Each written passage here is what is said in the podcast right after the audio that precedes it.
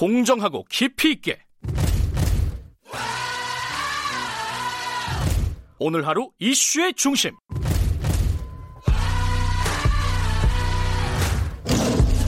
김경래의 최강 시사.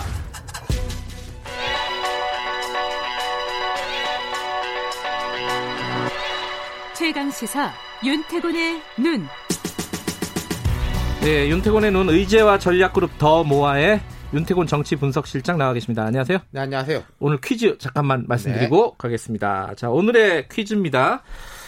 스티븐 비건 미 국무부 장관이 가장 좋아하는 한국 요리는 무엇일까요? 간단하게 가죠, 뭐.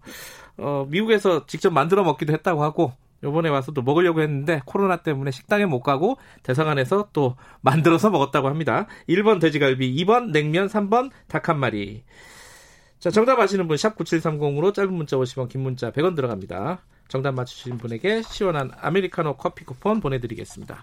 자, 오늘 할 얘기는 이낙연 어, 이제 후보자네요. 당 대표 네, 후보자. 당 대표 후보입니다. 당 네. 대표 후보. 어제 선언했죠? 네, 어제 뭐 나온다고 했으니까 나온 거고 공식 선언한 게 의미가 있겠죠. 네. 네.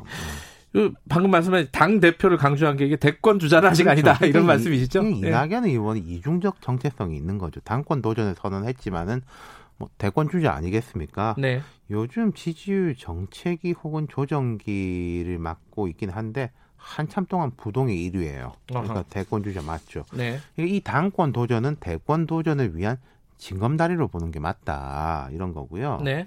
지금 이해찬 대표가 있지만은 민주당 계열 당 대표 가운데 임기 채운 사람이 사실 드물어요. 그러니까 선거 패배 책임을 지고 수시로 그만뒀는데 이제 이해찬 대표는 임기 꽉 채운 것이고 또 그 앞에 지금 추미애 장관이 전직 당 대표였지 않습니까? 네. 역시 임기 2년을 꽉 채웠는데 이 두 사람이 임기 2년을 꽉 채우고 중간에 선거를 이길 수 있었던 건 뭐 두 사람이 훌륭해서도 있겠지만은 역설적으로 대권 주자가 아니기 때문에.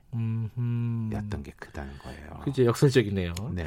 어쨌든 요번에 지금 이낙 그당 대표 선거에서 쟁점 중에 하나가 뭐 임기를 못 채울 것이다 맞습니다. 대권 주자니까. 자, 전당대회가 8월 29일입니다. 민주당 예. 당헌에는 대표나 최고위원이 대선에 출마하려면 대선 1년 전까지 사퇴해야 해요. 이게 당권 대권 분리라는 건데 다음 대선일은 2022년 3월 9일이거든요. 네. 그럼 이낙연 의원이 대표가 되더라도 내년 3월 29일 3월 9일까지 사퇴해야 된다. 음. 7개월 채 못하는 거죠. 음.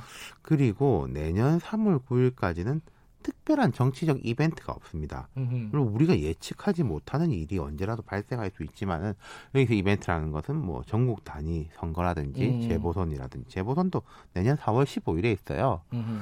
그럼 선거도 없고 뭐한 달랑 7개월 하는데 왜 나오냐? 왜 나오냐? 이런 얘기. 그거죠. 예, 예. 뭐 대권 도전할 기타끌러 나오냐? 이게 이제 중요 포인트인데 지금 예. 이낙연 대 김부겸 양자 구도거든요. 네. 나온다던 사람들 몇 사람 있지만 다 불출마 그렇죠. 선언했고 음. 김부겸 후보가 이제 곧 공식 출마 선언을 할 건데 집중 공략할 지점이 바로 그 대목일 거예요. 네. 나는 임기 다 채운다. 난 당을 위해서 나온 사람이고 저 사람은 뭐 개인 저기를 위해서 나온 거 아니냐. 음. 예. 지금 이제 어, 떻게 될 것 같습니까? 여론이 어때요 아니, 지금? 그러니까 뭐당 대표로 누가 유리하냐 불리하냐를 떠나가지고 이게 아직은 네. 대중의 관심사가 아니에요. 근데 그렇죠. 대표직 음. 중도 사태 문제 등에 대해서 여론이 부정적으로 확 기울어진 것 같진 않아요. 맞아요. 음. 아유 잘한다 이런 것도 아니지만은 아, 절대 안 된다 이런 것도 아니라는 음. 거예요. 그러니까 나온 거죠. 음, 음, 음. 그리고 민주당은 원래 이제 그럼 대표가 사퇴하면은 지금 이번에 당선된 최고위원들도 다 사퇴해야 되고 다 다시 해야 되냐 7개월 후에 네. 그건 아니다. 음. 최고위원은 임기 채울 수 있다. 이렇게 당헌을 고치기로 했어요. 그러면은 음. 부담이 조금 줄어든 거죠. 네.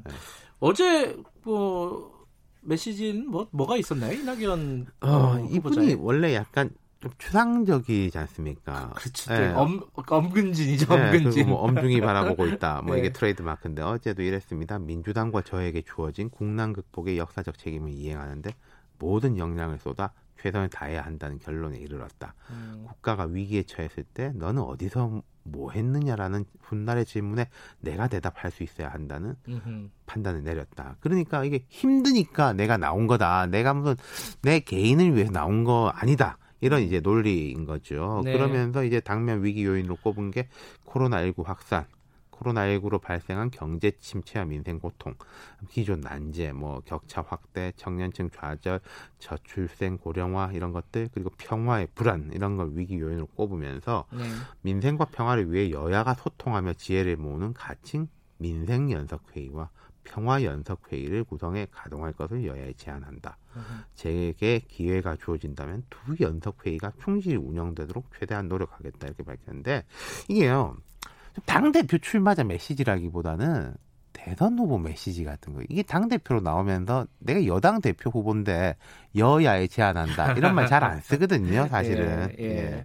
근데 이게 이제 그렇게 할 수 있는 이유가 좀 본인이 대세를 갖고 있다라고 생각하기 때문에 그렇죠. 아닐까요? 그러니까 그렇죠? 이 의원이 이제 대세론이 있죠. 네. 메시지도 이게 총론적이고 지지율 1위의 탄탄함을 그대로 쭉 끌고 가겠다 이런 네. 거고 그리고 냉정히 볼 때 김부겸 후보보다 이낙연 후보가 지금 앞서고 있어요. 이건 뭐 그렇죠. 뭐 후보 개인의 역량의 문제라기보다는 지지율이나 조직이라든가 분위기라든가 그런 거랑 짚어볼 때 그렇죠. 어쨌든 뭐 우리가 이 당대표 선거 보면서 네. 관전 포인트가 뭐가 있을까요? 자, 어쨌든 양자구도입니다. 네. 김부겸 후보도 저력이 있는 사람이고 만약 김 후보가 이긴다던가 혹은 접전이 펼쳐진다면은 오히려 이 당권 경쟁 과정에서 대세론에 금이 간다. 음흠. 대세론을 굳히러 나왔는데 대세론 네. 금이 갈 수도 있다. 그리고 이 본인이 대선에 생각이 있는 사람들 꽤 있을 거 아닙니까 민주당 그렇죠. 내 그 사람들이 누구를 속으로 응원하겠느냐. 뻔한 거 아니겠어요, 그거는? 네. 예, 뭐 겉으로 말은 안 하겠지만. 네. 하나 더, 이건 좀 성급한 이야기인데,